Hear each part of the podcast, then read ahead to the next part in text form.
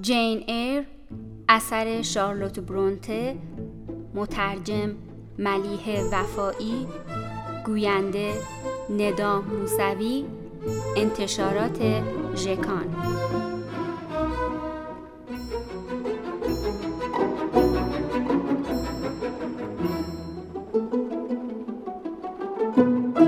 آن امکان نداشت بیرون از خانه قدم بزنیم. با وجود این صبح هنگام یک ساعتی را در میان بوتزارهای بی آب و علف پرسه زده بودیم.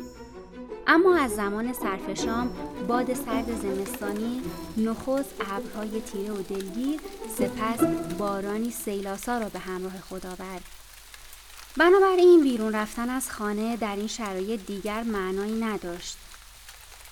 من خوشحال بودم زیرا از قدم زدنهای طولانی مدت به ویژه در بعد از ظهرهای سرد متنفر بودم و بدتر از همه اینکه باید در هوای تاریک و روشن سرد و مرتوب شامگاه با انگشتان سرمازده و قلبی مجروح و غمگین از شنیدن سرزنش های پرستار بسی به خانه باز میگشتم و در برابر الیزا، جان و جورجیانا رید تحقیر می شدم. حالا الیزا، جان و جورجیانا در اتاق پذیرایی گرد مادرشان حلقه زده بودند. او روی کاناپه کنار شومینه لم داده بود و کاملا خوشحال به نظر می رسید. زیرا در آن لحظه هیچ گونه بگو و مگو و گریه و زاری وجود نداشت. حضور مرا در جمع خودشان ممنوع اعلام کرده بود و می گفت تا زمانی که از بسین نشنود یا خودش شاهد نباشد که من برای به دست آوردن موقعیت اجتماعی مناسب تلاش می کنم و رفتارهای بچگانه هم را ترک کردم به من اجازه نخواهد داد در جمع آنها حضور داشته باشم و از امتیازاتی که سایر بچه ها دارند برخوردار شوم. من پرسیدم مگر بسی درباره من به شما چی گفته؟ او گفت جین من آدم های بهانگی و فضول را دوست ندارم. از این گذشته چیزهایی هست که به بچه ها مربوط نمی شود و حق دخالت کردن در کارهای بزرگترها را ندارند. پس بهتر است یک گوشه بشینی و تا وقتی که رفتارت را تغییر ندادی ساکت باشی. آشپزخانه و اتاق پذیرایی کنار هم بود و داخل آن یک قفس کتاب وجود داشت. پاورچین پاورچین به آنجا رفتم و از بین کتاب ها کتاب داستانی تصویردار را انتخاب کردم. سپس روی لبه پنجره چارزانو نشستم. درست مثل شیوه نشستن شرقی ها. پرده کتان زخیم قرمز رنگ را کنار زدم تا مطمئن شوم که خطری مرا تهدید نمی کند. همانطور که کتاب را ورق می زدم از پشت پنجره منظره بعد از ظهر زمستانی را تماشا می کردم. در دور ها چمن های خیس و بوته های خم شده زیر تازیانه باد و باران به چشم می خورد. نگاهی به عنوان کتاب انداختم. تاریخچه پرندگان انگلستان نوشته بویک در مقدمه کتاب توضیحاتی به طور کلی آورده شده بود. کم سن و سال بودم اما ذهنم خالی از فکر نبود. جمله ها را یکی یکی می خواندم و برای فهم آنها از تصاویر نقش بسته روی صفحه کتاب کمک می گرفتم. و آن مناطق و پرندگان متعلق به آنجا از اقیانوس، جزایر خالی از سکنه، سواحل دریا گرفته تا کوهستان ها و مناطق سرد و یخبندان را در ذهن خود مجسم می کردم. اسامی پرندگان و ویژگی های این مناطق را به خاطر می سپردم. هر یک از تصاویر کتاب داستانی را در دل خود نهفته داشتند. بعضی از این تصویرها مرا به یاد داستانهایی میانداخت که بسی عصرهای زمستان برای ما تعریف می‌کرد. البته فقط وقتهایی که حوصله داشت و خوش اخلاق بود یا وقتهایی که مشغول اتو کردن لباس بود. به ما اجازه می‌داد کنار او بنشینیم و همانطور که مشغول کار بود یا برای ما شعر می‌خواند یا قصه تعریف می‌کرد. وقتی کتاب میخواندم احساس خوشبختی می‌کردم و فقط نگرانی من این بود که کسی خلوت مرا به هم نزند. البته خیلی زود این اتفاق افتاد.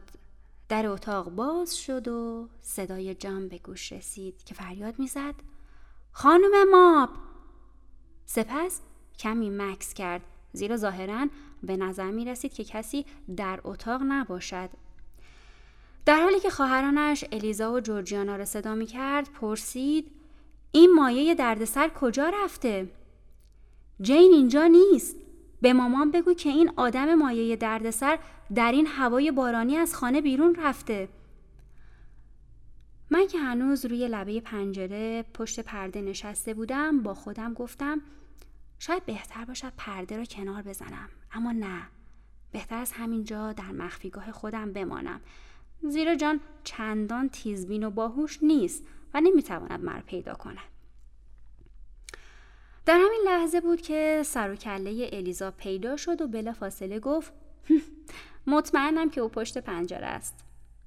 و من با ترس پرده را کنار زدم و قبل از اینکه بخواهند مرا از روی لبه پنجره روی زمین بیاندازند فورا از روی لبه پنجره پایین پریدم. سرم را زیر انداختم و پرسیدم با من کاری داشتید آقا؟ روی صندلی راحتی نشست و گفت بیا اینجا ببینم نزدیک او رفتم و کنار صندلی ایستادم جان رید بچه مدرسه 14 ساله و چهار سال بزرگتر از من بود. دروش اندام و قوی هیکل و بیشتر از سنش به نظر می رسید. پوستی تیره و کدر، بازوانی تنومند، دست و پایی کشیده و دراز و گونه هایی شل و چشمانی بیروح داشت.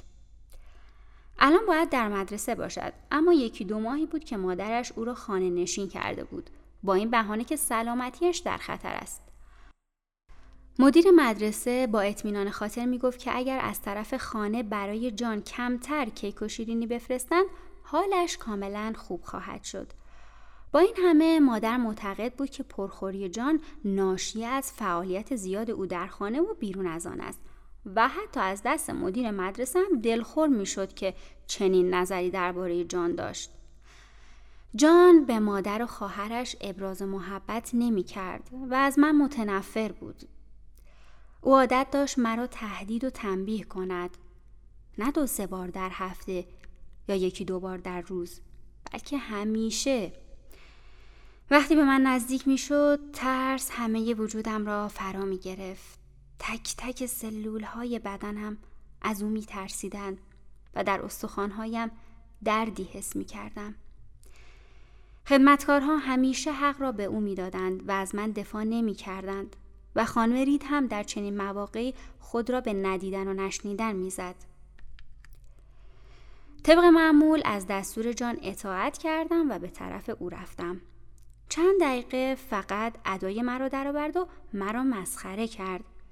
می‌دانستم که بعد از ادا درآوردن نوبت به کتک زدن من می‌رسد. از خود او و اداهایی که در میآورد متنفر بودم و تصور می کردم که از طرز نگاه من می تواند به احساس من نسبت به خودش پی ببرد. بدون اینکه حرفی بزند کتکی محکم به من زد. سعی کردم تعادلم را حفظ کنم تا روی زمین نیفتم. چند قدم از صندلی او فاصله گرفتم. او گفت کتکی که بهت زدم به خاطر بیادبی در برابر مادرم پنهان شدن پشت پرده و همچنین زل زدن به من بود. به بعد رفتاری های جان عادت کرده بودم و در برابر توهین های او هیچ واکنشی نشان نمی‌دادم.